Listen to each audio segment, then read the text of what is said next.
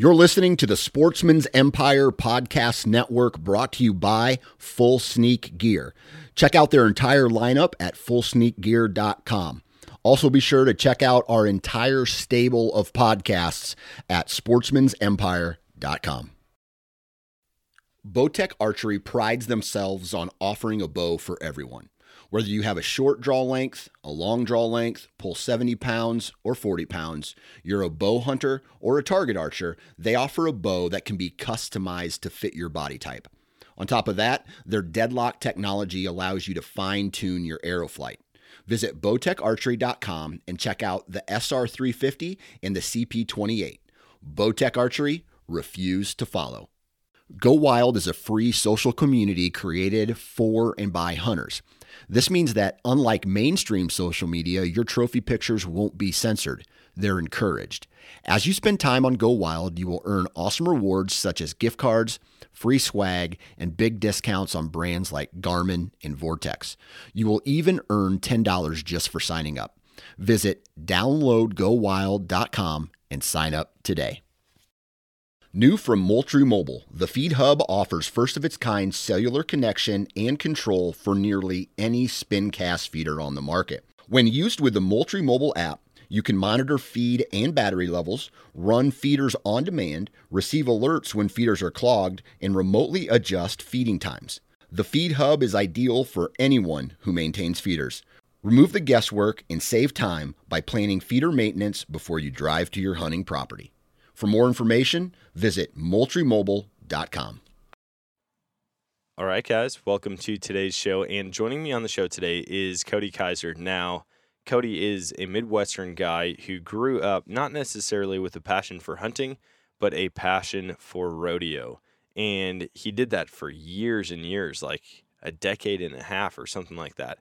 And after that, he took that same obsession and that same all out 100% in mentality and put it into hunting. And he loves to do the backpack hunting deal out west. I'm going to talk to him all about how that's changed for him what he what he does the gear that he uses. And i love talking to someone who is a few years ahead of where I, I am because i know that the things that they've been experiencing are things that i'm about to experience. And sometimes when you talk to like professionals or people who have done it for a long, long time, it can seem overwhelming the amount of knowledge and information that they not only know, but even that they've forgotten. And so to to have someone on the show with a fresh perspective of things that they've been learning year after year, and uh, you know, it it just makes sense to me uh, at my stage in Western hunting, but also I hope that it's beneficial to all of you guys. So I'm really excited about this episode. It's going to be a fun one. Let's jump in. You're listening to The Western Rookie, a hunting podcast full of tips, tricks, and strategies from seasoned Western hunters. There are plenty of opportunities out there. We just need to learn how to take on the challenges. Hunting is completely different up there. I've harvested 26 big game animals. You can fool their eyes, but you can't fool their nose. 300 yards back to the road turned into three miles back the other way. It's always cool seeing new hunters go and harvest an animal.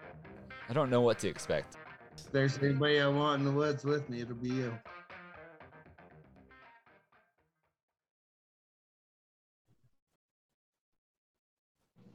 All right, guys, welcome to today's show. And joining me on the show today, I've got Cody Kaiser from Kansas. Now, I'm going to find out a little bit more about this, but Cody, you were a bull rider turned banker.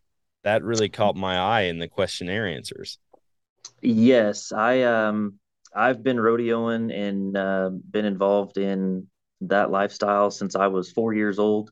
Um, rode bulls for 15 years, and um, that's what put me through college. And uh, there for a little while, that was all I did um, for my um, job. So that was that was kind of my whole life, and then uh, decided to go back to college and get a degree, and now I'm a an ag banker.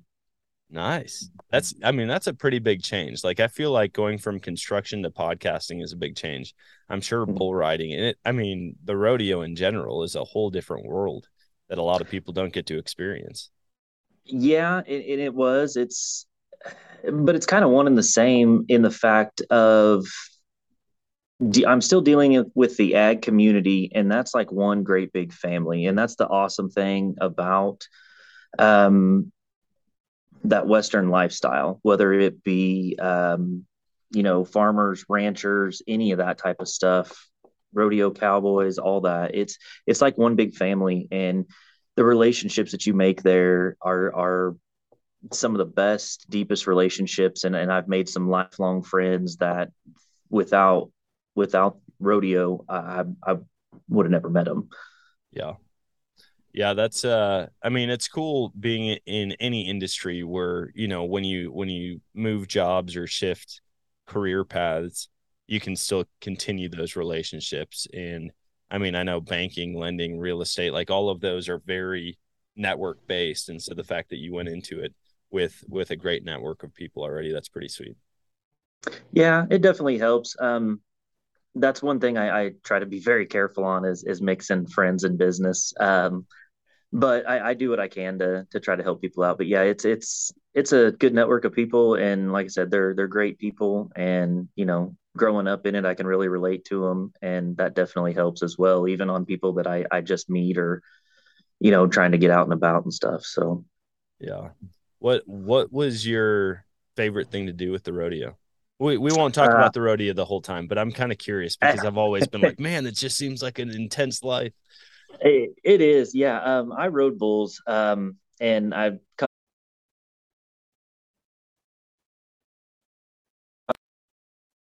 Oh, I'm sorry. Are you there? Yep, I got you now.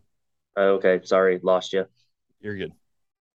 Um, it, being a bull rider, um, and and now being a banker, I've caught a lot of hell for it. So it's it's um, you know people people assume that bull riders are are you know just idiots, I guess, for lack of a better term, because we're all just crazy and it's like, well, you know, some of us are, are pretty intelligent and like to do things. It's just, you know, we get thrown on our heads a lot. Yeah. That's hilarious. Yeah, I I guess I didn't really put a whole lot of thought into the intelligence of bull riders. I just thought they were tougher than most, you know. yeah, and I mean, I'm not bull riding's tough. Any any any event in rodeo is tough. I mean, if you if you think about it, everybody. I mean, cowboys back and forth between events, between rough stock and timed events. There's a lot of trash talking and stuff like that, and and you know it's but it's still at the same time we're still like one great big family. It's just like brothers arguing back and forth for the most part. Um but you know there's i couldn't do half of the stuff that those timed events guys do you know? There's who the hell wants to jump off of a horse running 40 miles an hour onto the head of a steer? Like that's just as crazy to me you know or or bareback riders. Um those guys putting their hand in that rig in like when I open my hand in my bull rope, my hand comes out.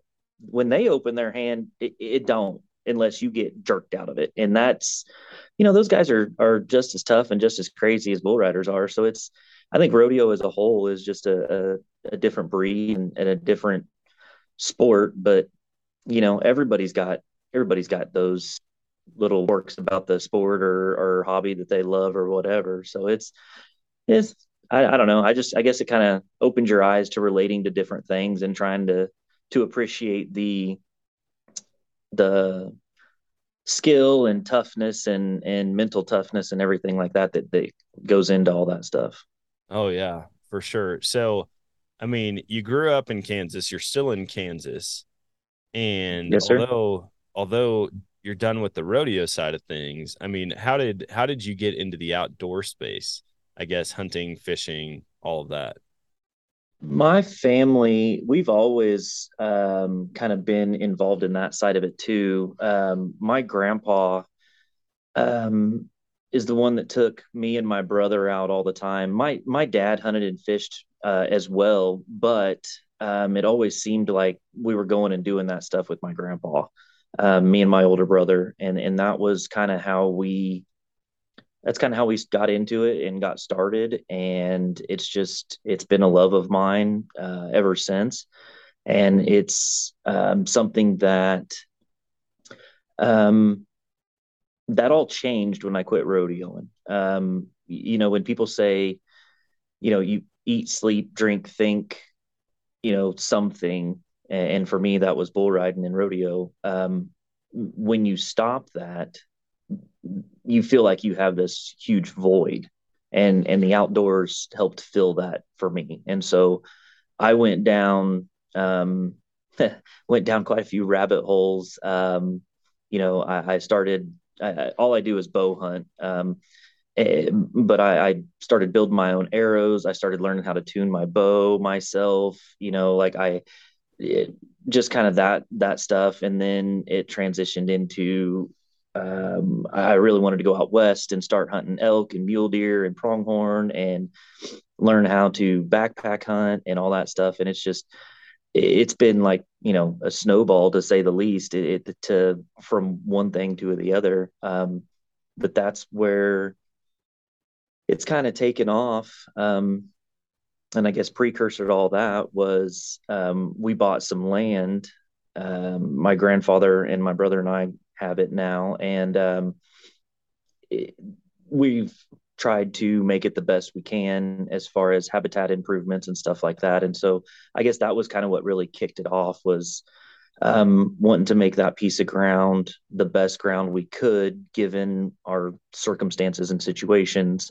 And then, um, like I said, it just kind of all snowballed from there to diving in further to, to archery and then, you know, backpack hunting and just, just keeps on going. And it's just a, a journey that I love. And, you know never never stop learning it's it's insane how obsessive it can be like when it comes to hunting and like you oh, said 100%. all the different rabbit holes like building your arrows lightening your pack like the amount of time that some guys put into like shaving off ounces in their oh, pack yeah. i'm like they would hate being around me when i pack my stuff because i'm like am I going to use that? I don't know. We'll just throw it in. Maybe I will. Maybe I won't. Right. I, right. but that's something that I need to get better at because there are times where I'm like, dude, I just have way too much crap. In fact, almost every time mm-hmm. I hunt, I'm like, why did I bring this? I never used it. It was such a waste. the only thing that I'm always glad that I have with me are snacks. I'm like, dude, I will carry an extra 10 pounds in snacks. Oh, 100%.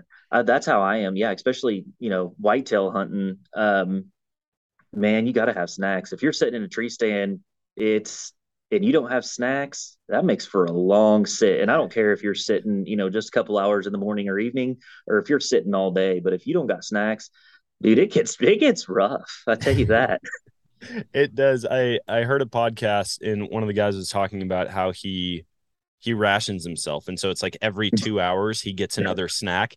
For me right. i go into it with that mindset and then it's like 9 a.m and all my snacks are already gone and i'm like oh crap this is going to be a long rest of the day. Right right. Yeah no and it's it i never i guess i never really paid much attention to that until i started you know looking into the backpack hunting and you know people are cutting the handle of their toothbrush in half and they're worried about oh well i've got to i got to change my guidelines on my tent because this is going to save me you know six ounces. And and i'm like hell man i'm i mean i'm it's a i don't know half mile to the back of my property. That's as far as i'm walking. And i'm like hell i probably got 15 pounds just in snacks and water yep. or a gatorade or something you know? And it's like yeah i can't can't say that i'm really probably going to be one of the lightweight crowd there. So, no, I I've enjoyed getting better gear, like anything mm-hmm. that makes it more comfortable out there, right? Like because if you're out there freezing cold at night on on the backpack hunts that I do, or when I set up spike camp,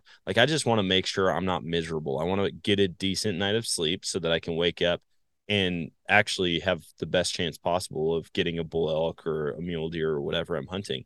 Um, but I've talked to a couple people recently that are big into like mule or like horseback into the backcountry, and then they've got pack mules. They've got like full on canvas wall tents, and I'm like, that seems like a much smarter way to go. Like you don't have to do. I mean, I'm sure for someone like me who's not, I don't ride horses. I think the last time I rode a horse was when I was eight, and like if I had to ride a horse 15 miles into the backcountry, I'm sure I'd I'd be feeling it. But to have all of that stuff you know, to have a full camp set up, wall tent and everything in the back country away from all the other hunters. I feel like they're doing it a little bit smarter than than the rest of the guys. Yeah, I I don't know much about that. I mean, I've uh, that's one thing. Um, I don't have pack animals or access to pack animals, so I never really paid attention to it. That's why I kind of got into the backpack hunting. Is I, you know, my own two feet can kind of get me wherever I need to go.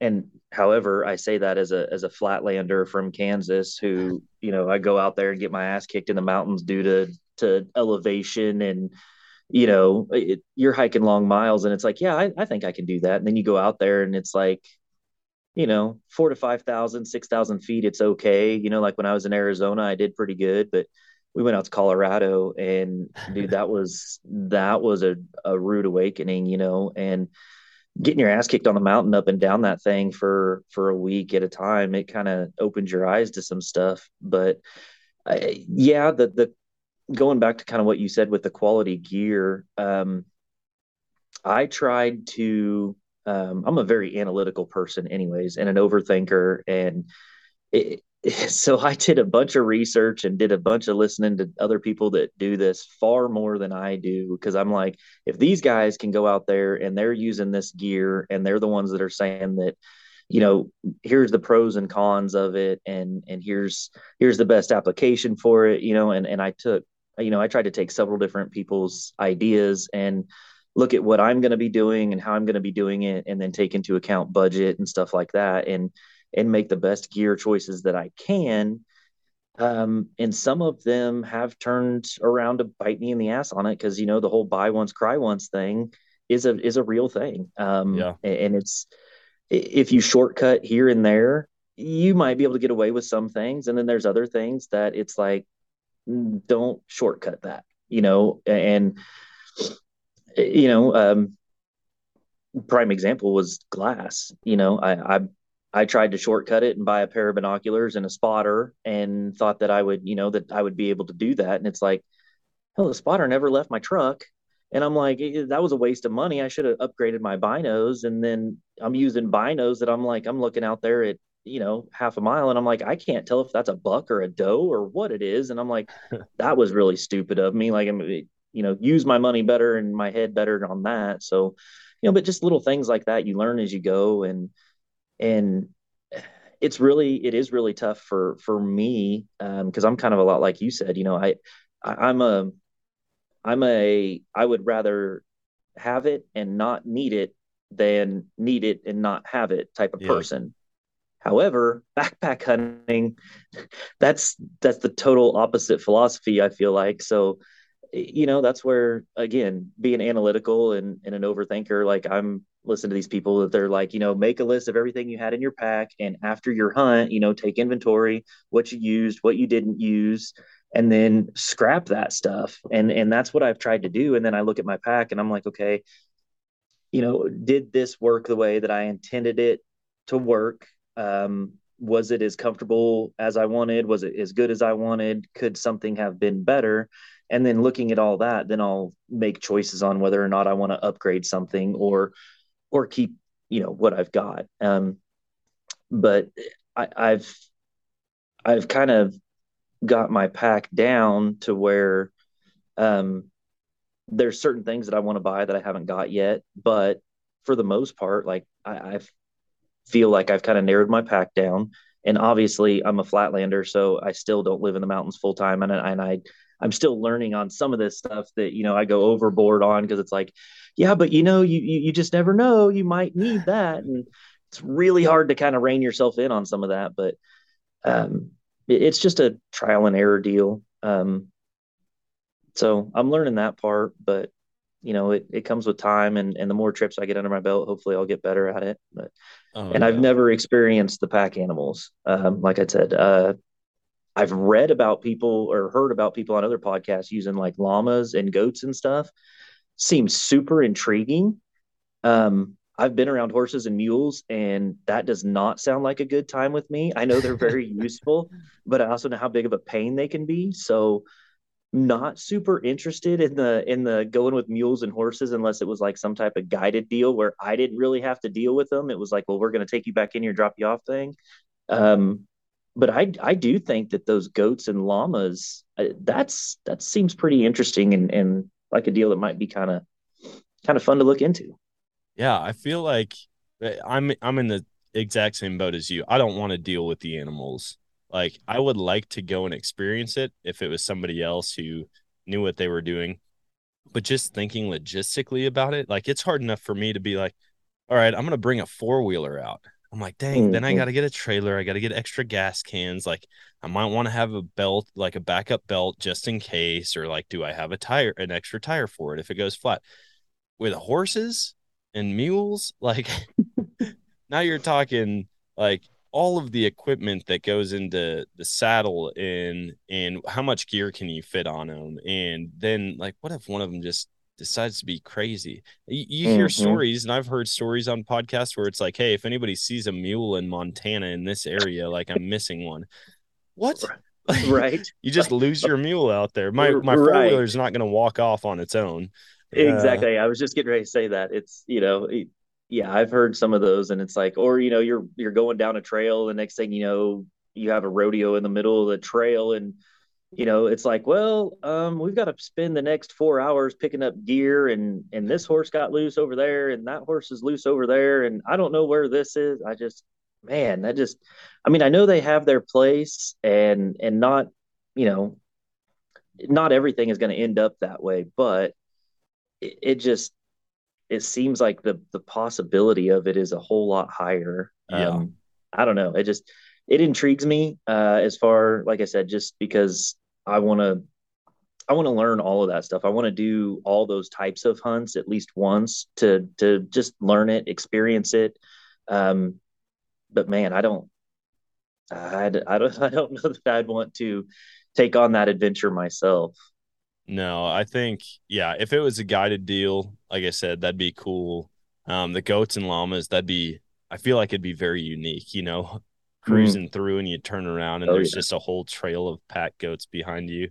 Um, it, it just seems it seems like such a foreign type of hunting to me that I just right. have to do it at some point. Um, right. But like with you going in on foot, how what did what did you decide your first year like did you have a goal of hey i want to get this many miles back in there or did you just kind of go out and wing it um a little bit of both. Um so the very first backpack hunt well and it was supposed to be a backpack hunt um but it turned into essentially a truck camp. Uh was going to arizona for a bear hunt and it was like a week or 10 days before we were supposed to go um, the unit that we were going to they got dumped on. They had like eight inches of snow. Um, and for arizona that's a lot you know um, and, and, that kind of changed everything and that's why it turned into a truck hunt is because where we were going to go it was still you know pretty deep snow and the bears weren't out in the first place and so it was like okay well we need to move and find out where you know where that snow line was where everything was it started to melt and all that kind of stuff and we ended up driving all over the unit um, and never never did see a bear saw a bunch of deer saw some elk you know saw just about everything else um, but a bear um, but eh, that was um, the goal there honestly was just to see something really um, you know coming from kansas and the only reason we chose a bear hunt in arizona is because i've got got friends out there and they were like, oh man, it's so fun. You got to do it. You got to try it. And up until they got the snow, they were like, yeah, bears are starting to come out. They're starting to move. Like, it'll be perfect when you guys get here. Um, it's the only reason we went that early. And then it was like, you know, you get all the logistics lined up and then it dumps snow and it's like, uh, now what? Yeah. Um, do we, do you, do you move the trip do you you know and try to cancel all those plans and and reschedule for later in the year or you know it, and that's where kind of like we just decided to go with it and probably wasn't the smartest um, but it was it was a good learning experience um, and it kind of helped break the ice for me as far as using my gear you know i mean hell the truck was right there so kind of helped with that learning curve like okay it, worst case scenario, we sleep in the truck. You know, like if something breaks, something happens. So I that part was kind of good, probably as far as getting my feet wet with that type of stuff. Um, we went to Colorado, and That one um, was work. Uh, it was not necessarily trying to get so many miles back. It was we were trying to get away from people. Um, and we hiked in, I think we were, I'm trying to remember now. I want to say we were five miles, five to six miles in. Um, and hell still saw people, you know, not seeing people every other day was was nothing. So Yeah. it was like, man, how much farther do we go? But then again, at the same time, the farther we went in, the further we got from water. Oh, and dang. again, being being a flatlander, um, dropping down, dropping down, you know, 15, 1600 foot uh, to get water is not fun. um, and so it was it was work and it was a big big learning curve for us. You know we had all these grand ideas of yeah we're going to go back in here for nine ten days blah blah blah. Yeah no that that was that was stupid. Um and we actually ended up coming out um and bringing like we, we decided that we were going to split some stuff and it, it was yeah it was just a mess man. We spent more time hiking and trying to find a new camp away from people um probably than we did actually hunting but the the unit that we were in um was a zero point unit for deer and it was like a guaranteed draw um and supposedly you know, according to the reports, it was supposed to be kind of one of those ones that that flew under the radar. Well, apparently everybody else read that too because there was people everywhere, and um, it was just kind of a fiasco, man. I mean, it was it was a learning experience for sure, but it kind of kind of opened my eyes to the the different things that um, are involved in in all of that, and and kind of opened opened um, a new way of thinking about planning hunts and and that kind of stuff. So um, hopefully uh, our next trips are are a little bit better than that. So Yeah, the the public land deal with just running into people everywhere. It happens, man. I mean, it really is. It can be frustrating, but one thing that I've learned out there is even with a lot of people around, like we just got done uh hunting in Utah for mule deer. And the unit that we were in, there were people everywhere. I mean, like Mhm. every day, every 15, 20 minutes, there's four wheelers and side by sides riding riding by on the two tracks. There's there's just spots where people completely overlook though. We never saw another hunter on foot in the valley that we were in. They were all just using the trails around it to get to where they were going. And you wouldn't believe the amount of deer and elk and just sign that we saw all throughout the valley. I mean, the amount of encounters with big bucks, the amount of times that as soon as the sun went down, there were bulls bugling like 200 yards from us. It was Mhm. crazy. And I was like, man, this is, I knew it from Colorado, watching people drive by on side by sides, on four wheelers, hiking trails, and there could be bulls 50 yards away. And they're just, they find those hide hideaways where people Mhm. just don't see them and they walk right by and they feel secure there.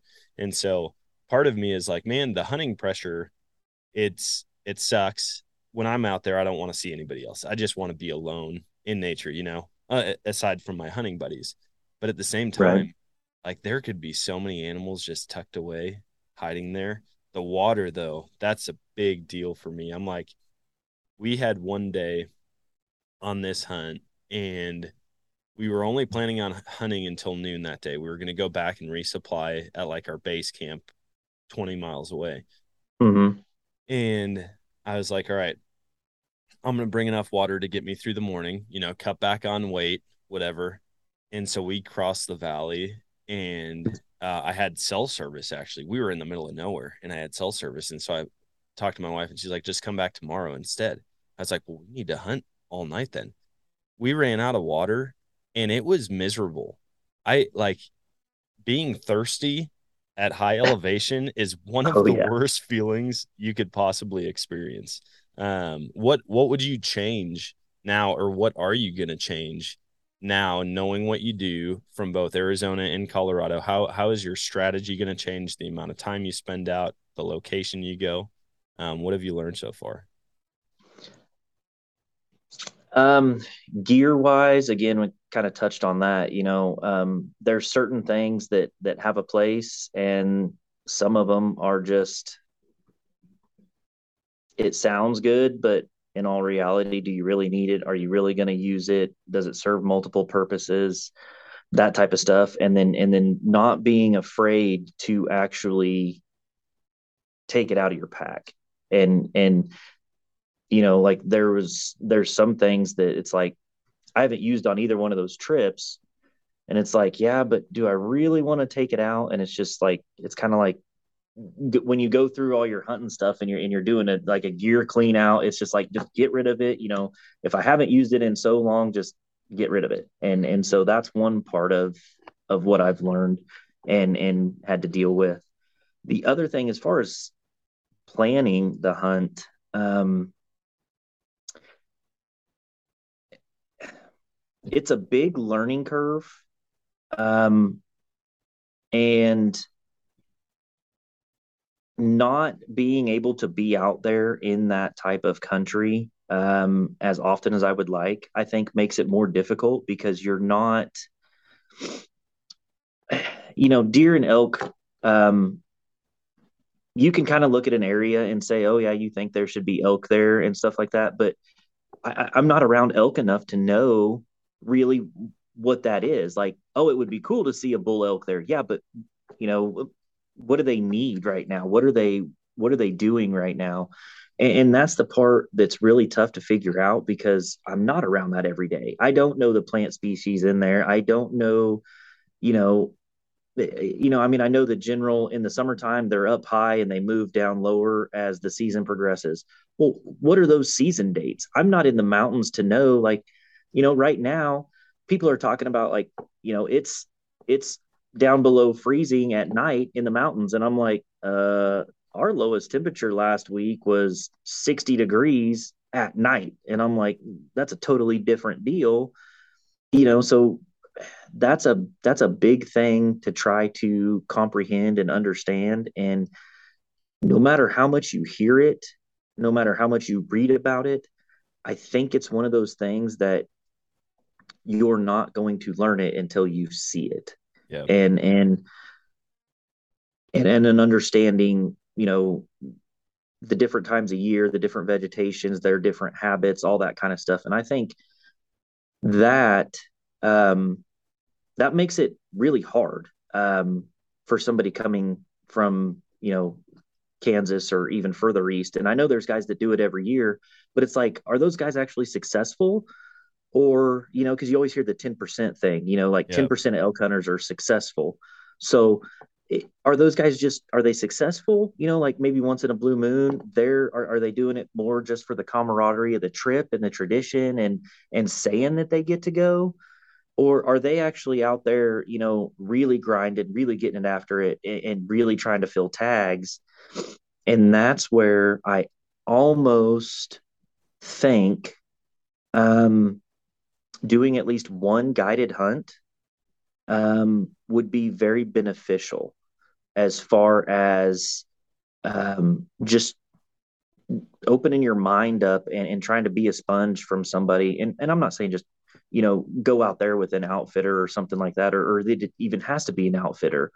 But not all of us have friends that live out in the mountain that that they're willing to take to their good hunting spots. Yep. um and and, and i don't i would like to be able to find my own hunting spots because i know that stuff is is cherished. And you know you always see people on facebook you know not looking for your honey hole but just want an idea. It's like yeah do the research. And it's like well i have done the research and i have looked into it but my vegetation is different than the vegetation out there. Deer habits are different you know whitetail deer habits are different than mule deer or elk. And it, so it's like no matter how much you you learn into that and you read about it until you can go see it and and not I, I mean touch it you know look at the vegetation see oh this is what they're talking about. This is you know this is what they're saying they're feeding on this time of year. It, i feel like it's a it's a huge huge um, learning curve that everybody thinks that they can flatten. But until you get the experience the actual experience on the trips and boots on the ground i'm not so certain that you can um, yeah. without without some help or spending extensive time you know out there. And that's where the guys that go out there oh yeah we go on an elk trip every year. It's like okay you guys have been going out there for six years. How many tags have you filled? You know or stuff like that. And that's where i think like if you can kind of cut the learning curve do your research find a good outfitter um, and tell him kind of what you're wanting and see if they'll accommodate and, and learn from them you know? Yeah. have them kind of explain that stuff to you. Ask a bunch of questions. Everybody i've talked to is like you know guides don't care if you ask questions you know as long you know if you're nice about it you're polite and you know you always hear don't guide the guide but you know ask them questions learn from them try to pick their brain you know and, and if you do that as much as you can and this goes with anything not just this but if you continuously try to look at it with an open mind and be better at it I, I think it's it's going to benefit you more in the long run. And I think if you could do that with a guide or an outfitter, shorten that learning curve as far as habitat understanding, animal habits, stuff like that, then I think you would be far more successful going out on your own after that. Yeah. Um, but those are that kind of, you know, because I've always been the type of you know, hell, I'm a bull rider. I'm stubborn. I'm hard headed. I'm going to do it myself. You know, I'm going to learn. I've learned everything in my life the hard way. I'm just going to keep on doing it. And it's like, yeah, man, but that hard way's cost us a lot of money and a lot of time in a lot of different ways. Like, you know, we're not going to be young forever. Maybe let's let's try to think about this a little bit smarter and and you know try to get some enjoyment out of it instead of everything being a, a uphill battle and and i know there's still gonna be um and that's why hunting is what it is it's it's not it's not killing you're not going out there and filling every tag every season all the time so I, that's the the joys of hunting and i and I, I love that about it but as far as some of the learning curve goes like you know i'll i'll I'll take some I'll take some easy ones where I can get them, you know, if if I can. And I think that's one way that a lot of people um, could shorten that learning curve to where they would be more successful going DIY after that. All across the country, rifle season is upon us or quickly approaching. Whether I'm hunting hogs and whitetail in Texas or mule deer and elk in the Rocky Mountains, I've got a do it all rifle system. I've taken a Browning Hell's Canyon Speed in 6.5 Creedmoor and topped it with Vortex's precision matched rings and a Viper PST2 5 to 25 by 50 first focal plane scope. If you're looking for increased accuracy, an unmatched warranty, or just to start building your own all season rifle. Check out what's new from Vortex at vortexoptics.com and head to your favorite Vortex dealer to make sure you're ready for everything fall can throw at you. Yeah, I mean it's it that totally makes sense and I feel like that's a great piece of advice for anybody wanting to get into this because I can't imagine I mean, I grew up with hunting, right? Like I grew up whitetail hunting. Right. I was fortunate enough when I went out with when I went out to Colorado to have buddies that hunted an area and they knew the mm-hmm. area already. And I was doing the exact same thing that you're talking about, like asking questions.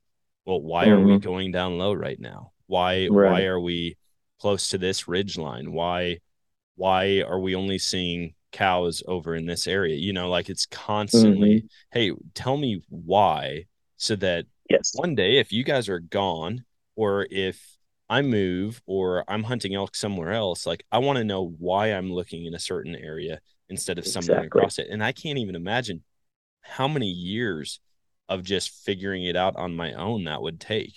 You know, like what I we were in we were in a national park yesterday and I remember I saw I saw a bunch of bulls really high up, like 9,000 feet, right? 9,500 wow. feet maybe.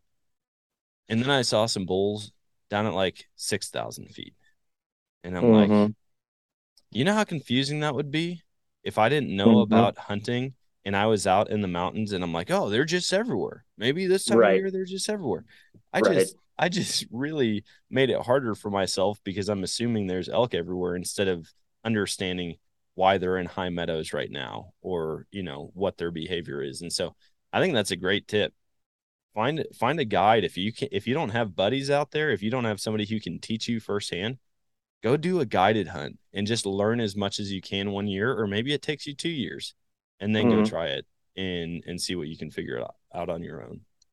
Yeah and and i you know and i know everybody kind of frowns upon that in the the whole DIY backpacking community. They're you know, oh public land, do it yourself. You know, if you don't do it that way, then it doesn't really count. You didn't really do it, and I'm like, yes and no, man, because like.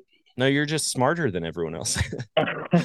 right? It's like, no, like I, I don't want to. I don't want to spend the money and the time of going out to a state and getting my ass kicked for 10 years in a row and never getting a never getting a taste of any success or you know like it, why not shorten that curve? And if it takes you know if i go with a guide okay cool. I learned something. If you have success with them great. And then then go out on your own.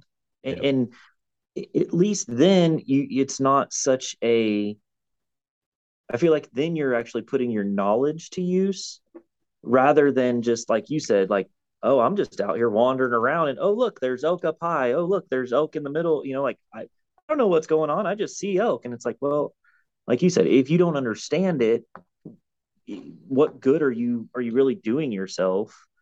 Um yeah, you know, imagine to, to... imagine seeing a big bull like way up high on a mountain, right? It's like mm-hmm. above tree line. It's just mm-hmm. ran like just the most random bull that is is going against the grain as far as what all the other elk are doing. And now that's imprinted in your mind like i need to be hunting up there because i saw a big bull up there. And now you right. spend five years chasing elk where they're just not going to be for the most part. Exactly. like that would that would suck. And wouldn't it be worth it to just go do the guided hunt instead of getting burnt out and annoyed and frustrated and then deciding, hey, I'm just, you know, Western hunting's not for me because I can't seem to figure it out.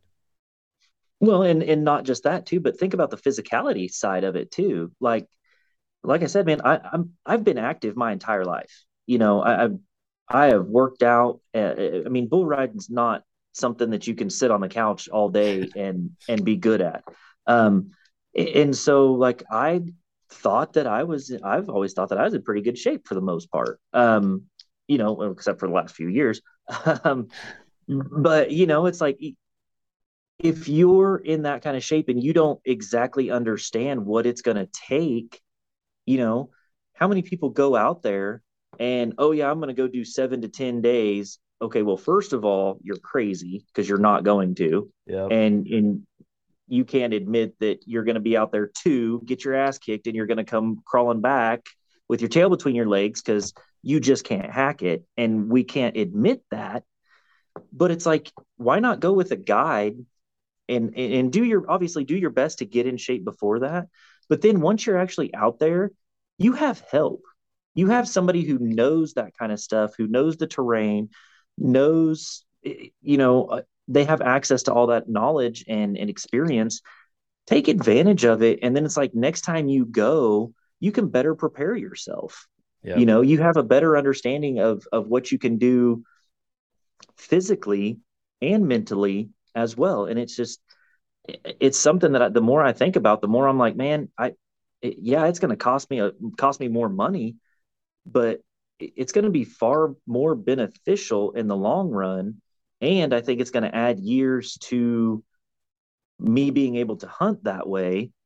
Um, because get a guided hunt or two under my belt, and then I can go do it myself and I can look at a unit and a topo map and uh, a 3D map and and say, okay, well, you know, I know that because of the time of the year and the vegetation and and that one time on that guided hunt that the guy said this and, and I learned and so if I look at the map and I can see right here and I look at this and I'm looking over here, then it all starts to make sense and you can start putting those puzzle pieces together yourself.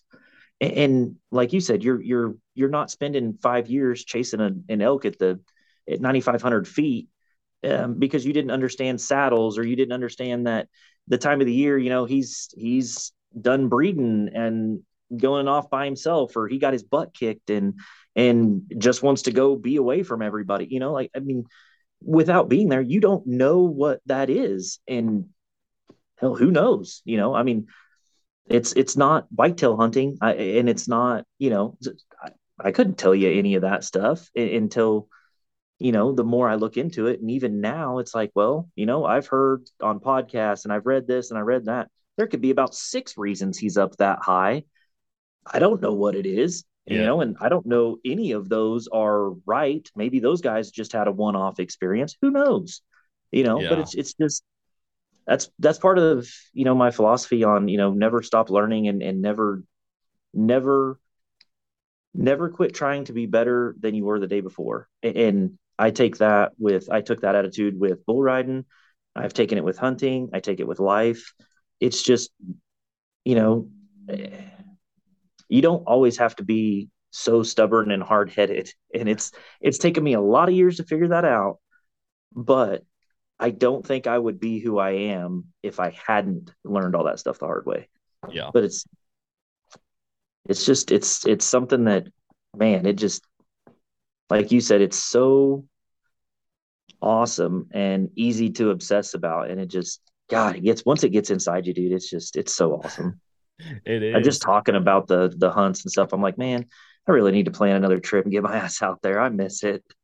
It's it's so good, and I mean, I feel like social media and YouTube Academy, you know, like you can learn a lot of stuff from that, but in a lot of ways, it does a disservice to people who are wanting to get into sports because or into outdoor activities because there's not a ton of people who are honest enough to show the crappy days and the failed hunts. And so when you hop online and you see all of these big bulls and big bucks being killed and people finding them, videos through their spotting scopes, like, oh, had a close call today. You're not seeing a lot of those guys who go three or four days without even finding an elk. Mm-hmm. And, you know, it's just not entertaining. And so people right. won't post it. And, and so when there's a new person who's like, man, I really want to go out to Colorado and do this. Oh, well, I just watched this guy. They were out there for 14 days and they right. ended up shooting two elk. I'm mm-hmm. going to go out for 14 days. Well, did they tell you that they resupplied every three days? Did they tell you how far exactly. they had to walk for water? Did they tell you exactly how heavy their pack was? Or did you just fast forward to the time they let an arrow fly and then you, you know, watched watch them holding the rack in their hands? Like exactly. there's so much more to it than what you see on there. And so, yeah, to have the conversations with people like, hey, shoot straight with me. What is your mm-hmm. what is your success rate? Like, don't BS. Are you shooting a bull every four years, five years? Is it every year? If mm-hmm. so, you know, send me that guy's number who's getting it done every right. year. I'd like to talk to him right. also. Um, but yeah, I mean, even even with me, you know, it's it's easy to want to be that guy who's always successful. That's a stone cold killer who always gets it done. But at well, the end of the day, strive for. Yeah, I want people to also understand like failure happens to the best. Like mm-hmm. there's nobody who has a hundred percent success rate out in the woods. It just doesn't happen. And so, nope. like for me, it was a tough pill to swallow to hunt mule deer that hard to take somebody out who had never done it and that was counting on me to help them get it done and to just not be able to pull it off. But people need to know like that's the reality sometimes. It took us three days to find a mature buck. Like we saw one spike in the first three days. And that's crazy. Uh, we saw a ton of does, but once we started to learn more and figure it out and go, okay, hey, we we did have an encounter with a deer up in this area maybe let's start looking at this elevation at this type of terrain and all of a sudden Right. it started coming together and it was like man that was really cool but imagine like what you were saying going out with somebody who had hunted that area or hunted that climate and they were like this is where we need to start looking Mhm. and maybe an hour into day one we're running into mature bucks instead of an hour into day three Right. Well, and and to kind of go off on a tangent here because what you're saying definitely strikes a chord, but this is what pisses me off about that is again, this is big tangent. But when the people actually do show the negative side of hunting or show how things can go wrong or those types of stuff, why do we as hunters just butcher them? I oh, mean, oh you know what I mean? Like, it, it- somebody, you make a bad shot. Tell me who has not hunted for more than five years and and somebody who has not made a bad shot ever. You know, I mean, like that's it's gonna happen. In I mean, hell, I've done it tree stand hunting for whitetail. You know, you forget to pull your face mask down, or your arm hits a tree branch, or you know something stupid that you know better, but it still happens. Yep. And it's like the people that do try to show that stuff get crucified for it on social media, on YouTube, and you know, and it's like, so I, I think that I, I, agree 100% is, is everybody sees the glory from social media. Um, but at the same time, I don't think a lot of people put the other side of it out there because I, I don't know what it is. I mean, I guess just human nature in general or whatever. You know, we've just got to drag it through the mud and criticize it to hell and say that, oh, well, you know, they don't know what they're doing and, and they suck at this and, and they that, and, eh, you know, and it's like, you know, people, people sitting on the couch eating Cheetos, stuff in their face, you know, that are 200 pounds and they're criticizing football players on TV. You know, they're getting Yep. paid multi millions of dollars. And, well, why'd you throw that ball, you idiot? I knew better. And it's like, okay, then why is your ass on the couch, dummy? You know, Yep. it's like, It I- I just- it's just human nature to criticize other people, and something internally must be puffed up about it. You know, when you can tell somebody else they're doing it wrong, right. and it, it's really annoying. Um, I when I hear that somebody made a mistake, I'm like, dude, that sucks. You know, like I hate that for you. Like I can only imagine the feeling of missing that shot, or you know, like you dropped your bow and you busted it in the backcountry and you had to come out and take it to a shop Mhm. and this and that. Like that sucks. I feel like the only time that you should be able to give someone crap about it is if it's a habit. If they're like injuring deer nonstop, if it's like every other video, like, man, I shot my fourth buck and Yeah. lost him. And that's, you know, and that's like, a that little- could be that's an issue. But you don't see that. Nobody's nobody's talking about that. It's always like, man, I cut my hand while I was trying to skin a deer.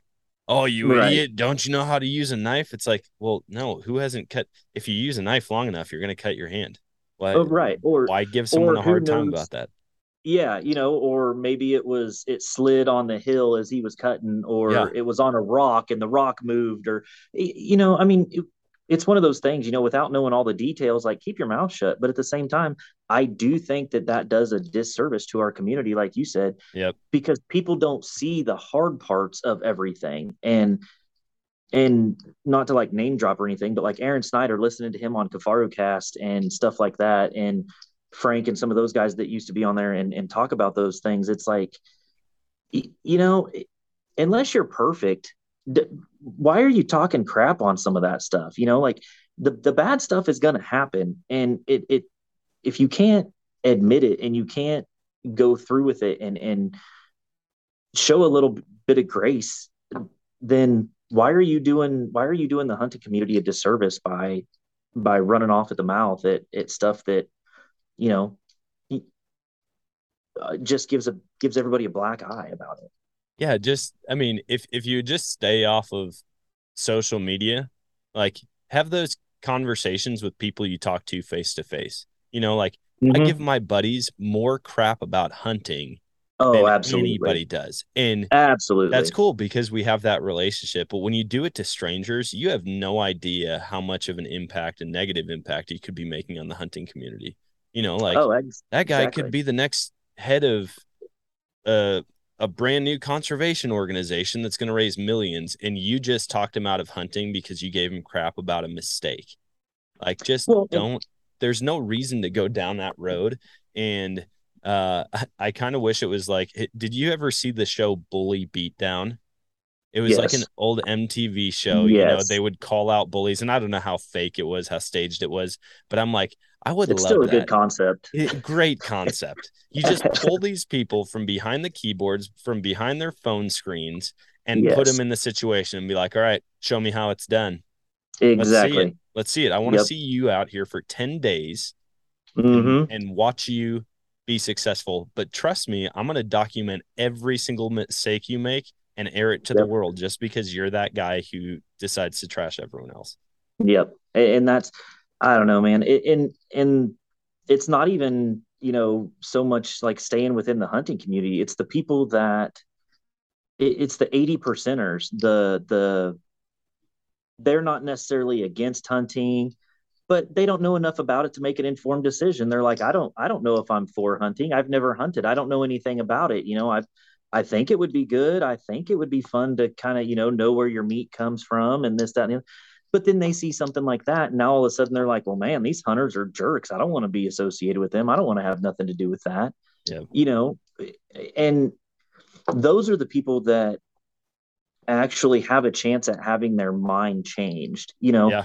you're not gonna you're not gonna change the minds of the hunters, the 10%, and you're not gonna change the minds of the non-hunters, the other 10% at the other end of the spectrum. It's the ones in the middle that that affect us the most as a hunting community. And that's where our real change is going to come from. But if we don't if we can't get along amongst ourselves, how the hell can we expect anybody else to understand us or want to help us or or any of that? And I I think it's just kind of you know, it, it's it does a disservice all the way around. Um, as far as like the hunting community, as far as teaching people new things, as far as um, getting people to even try new things. You know, I mean, what if somebody from back east was looking at that and was wanting to go out west and hunt elk, and then they see all that and the negative comment, they're like, "Well, that's not for me. I'm not going to do that." Yeah. You know, and it's now they're not even going to try, or they're they don't even care to try, and it's you know that's the kind of stuff that you know or maybe maybe a guy's wife or girlfriend is looking at it with him and he's been trying to get her to go hunting with him. And now all of a sudden she sees that and she's like well i don't want them to say those things about me. Why would i why would i go put myself through that? Yep. and it's like well you know okay I, I can't really blame you at this at the same time. It's it's sucks because you know it just I, I just feel like it does such a disservice on so many levels but it's just so hard. It's like put yourself in their shoes for a minute, you know, and and think about think about that stuff. Sorry, I know that was a big long tangent off of what you're talking about. No, I think it's. I, think mean, that- I think it's a great point though to talk about because we really do like. I feel like a lot of hunters are like, "Oh yeah, just be tough, have thick skin, Mhm. this and that." But like at the end of the day, just be kind. Like there's no reason. It save save the trash talk for you and your buddies and your family members at deer camp. You know, like trust me, I'm gonna give my mom a hard time about every deer she ever kills Oh, just yeah. because even though she kills bigger deer than me most years like i'm still going to give her a hard time i'm going to trash talk my brother about how terrible of a shot he is with his bow even though Oh, he's yeah. a great shot don't do that to strangers you know Oh, like yeah. the people you know they can take it don't do it to people you don't know like you you don't they never invited you to speak that into their life anyway like why do you feel like you need to inter- interject yeah, it's just you know, be a good person. I don't understand.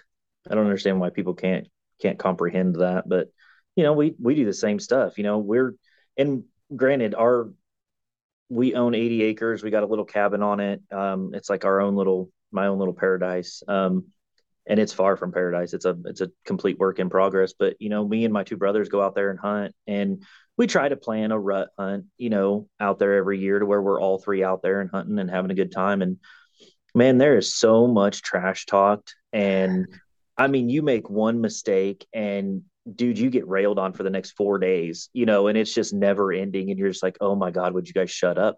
But that's what makes it fun, you know, Yeah. like we pick on, we pick on one of our brothers, like he forgot his safety harness like two days in a row, got to the tree stand, turned around, had to come back to the cabin, pick up his safety harness, and then go back out, you know. And then the next day, like, forgot his release. And then we're like, dude, how do you? So then he goes out to his tree stand, comes back, looks in the cabin, can't find it in the cabin. Turns out it was in the bottom of his pack the whole time. And it's just like, you idiot, you know, like, and he never, he still, we still give him hell about forgetting stuff or, you know, and it's, it's just one of those things like, yeah, he can take it. He's our brother. We pick on him. And, you know, it's, and at the same time, it, it's not, it's all in good fun. And Yeah. it's, it's, you know, he kills a deer. We're all there to celebrate. We're all there to hug and high five and help drag it out and, you know, congrat- congratulate each other and all that stuff. So, it, like, like you said, save it for your buddies and your family and all that. But have a little bit of grace when it comes to strangers or, you know, the people that are trying to put this out, whether it be a new hunter who is trying to show their journey learning or a seasoned hunter who just decided to to put some of their stuff out there or somebody who's been doing it forever and actually shows a mistake like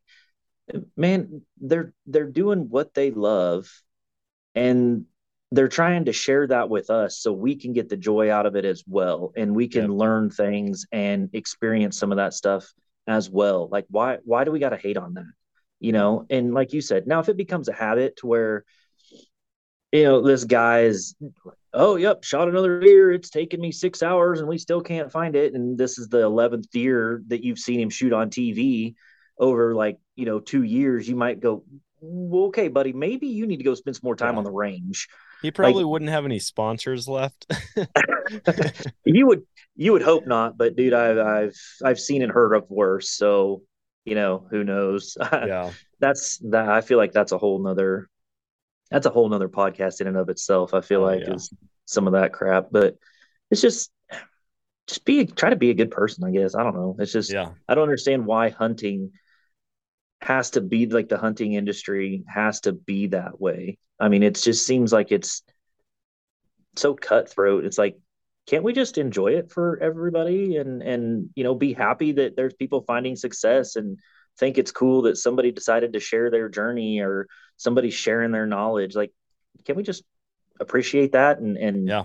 you know if it's not your way great you know but i don't know Well, I think Here I think that's there. a good message to hit home though, and uh, it's been an awesome, awesome conversation. I can't. This is one of those conversations where I feel like I could talk all day. Um, the fact that we're already coming up on an hour is insane. Um, I do want to know what is what does your year look like this year? What do you have planned? Uh, are you gonna be getting out to the hunting property? I know most most places season started already, and the rut is Mhm. only about a month away. Yes. Um, so actually, um, and I'll try to keep it short. Um, I don't know if you know Brandon Adams from My World Outdoors. Yeah. Um, I won a hunt with Brandon um, from his YouTube giveaway in November. No kidding. Um, yeah. So I get to go hunt with him in Oklahoma in November. Well, through our conversations, um, he needed a cameraman for um, his antelope hunt. And I was kind of being a smart ass. We were joking back and forth. And I was like, well, dude, I wish I could help you. And he goes, well, you, you, you can. And I'm like, uh, okay. He's like, dude, I can teach teach a monkey to film. He's like, if you want to go hunting with me, he's like, let's go. I'm like, all right. So Dang. he's like, check your check your calendar, see if you can see if you got the days off of work. And he's like, I'll teach you how to run a camera. And I'm like, score. So um, I'm actually going on an antelope hunt with him um, starting this weekend. Um, Jeez, and I'm gonna awesome. Yeah, so I'm going to film for him uh, for that. Um, well, I say film. I'm going to try. um, I'm going to learn and try, uh, and hope hope Brandon doesn't, you know, kick me off of the hunt in November. Um, but then, uh, yeah, I'll be hunting at my property, um, weather permitting. I'm not. It's a small property, so I don't want to screw it up and hunt just a hunt. So I'll wait until the we get some some cooler weather and some stuff like that. But yeah, I'll hunt my place. I get to hunt in Oklahoma with Brandon this year. Um, and hopefully next again this is kind of reading a little far into it next spring i would like to plan a trip down to texas um, but then other than that it's just going to be whitetail hunting and um, that's about it for me nice well i mean with seasons just around the corner it sounds like you're going to have your hands full that sounds like a great time i had i had brandon on the podcast man i don't know a month and a half ago two months ago maybe um, yeah. super awesome guy. And yeah, that's going to be, that's going to be pretty exciting. So good yeah. luck on that. And you'll, you'll crush filming. We just bought a new camera and I, I, I'm probably in two hours of using it. I, I've already started to figure it out, and I'm like, this is so it's it's really fun. Like, yeah, I can understand why people get so addicted to self filming or just filming in general. My other problem is editing. Like, I'm assuming you're mm-hmm. not the mm-hmm. one who's having to edit it. That would be a nightmare for me. I will I'll film all day long.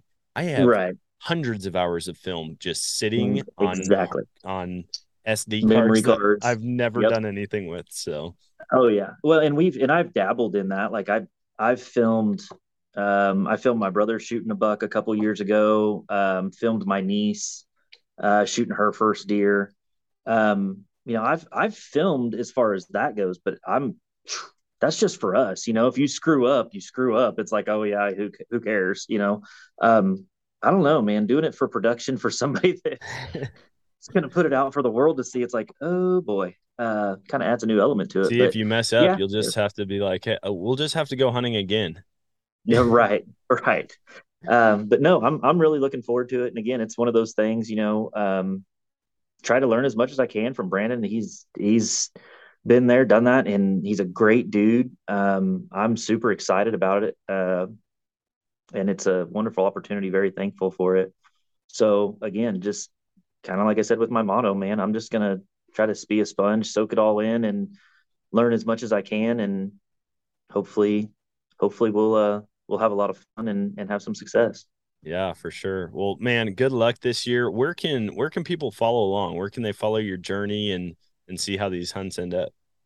Um, I'm not super exciting. Um, my Instagram, I have two. I have one that's my personal one, and I have one that I don't update a whole lot, but it's it's my hunting and fishing one. Um, my personal one is Cody K three one five uh, on Instagram, and the other one is Aspera Outdoors, A S P E R A Outdoors. Um, it's for Kansas motto. Um, that's where that came from. But um, that I post some of our stuff over there that that me and my brothers get into, and some of our other cool pictures that we have, and and some stuff from some of my adventures, just because it gets kind of clogged up on the personal one. But yeah, that's um, again not super exciting.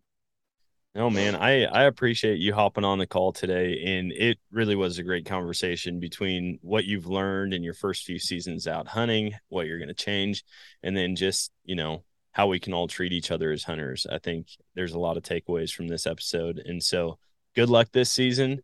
Thanks again for hopping on, and uh, we'll stay in touch. All right, man. Well, thank you very much for having me on. I greatly appreciate it, and uh, good luck to you. And you guys stay safe out there on the road traveling around. Will do. Thanks, man. Right. Thanks.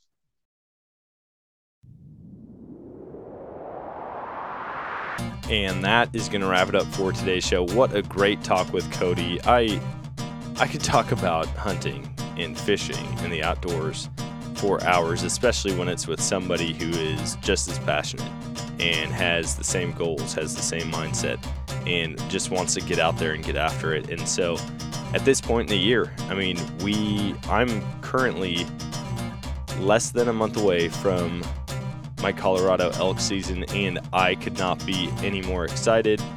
I'm looking at wall tents right now, looking at four-wheelers, anything that I can do to make my job easier out there because I know that the unit that I hunt, I mean, we use a lot of automated traffic. So like side by sides and four wheelers and e bikes or dirt bikes or whatever. Like it's two track for a long, long ways. And so that's something that I need to take into consideration going out there because I don't have access to one this year. So I might have to go and pick one up. And then to have a wall tent with my own stove and room to hang all my gear to to just keep it organized so that I know day to day like when I go to bed at night, I'm gonna wake up ready to go. I don't have to repack anything. I, I've got everything right where it needs to be. I'm just really excited. I think it's gonna be a lot of fun. And I'm gonna give you guys some information that I haven't said to anybody yet. I'm gonna have a podcast episode or a couple podcast episodes that are coming out about what just happened this past week. I went down to Missouri and we've been all over the country the past month and a half. But down in Missouri, I did my first ever saddle sit. Now, huge shout out to Go Wild. They were amazing. I ordered a kit and they got it to me super quick for saddle hunting, and I had never hung in a tree before like that. And so I assembled the sticks in the driveway before heading out, assembled the platform in the driveway before heading out, walked out, figured it out. My first time ever, got up in the tree and connected with a beautiful Missouri buck. I proceeded to go out the next morning and also filled a doe tag. So, my fears, my worries about not having enough venison are slowly fading and diminishing, and I I'm still on cloud nine from the whole experience. So, pretty pumped about that. There's going to be more details coming up, but I hope you guys are getting out there, getting after some Western big game animals, or planning here in the next month, month and a half, whenever your season opens up. I'm looking forward to it, and I'm assuming that you are too. So, until next time, get out there and chase a new adventure.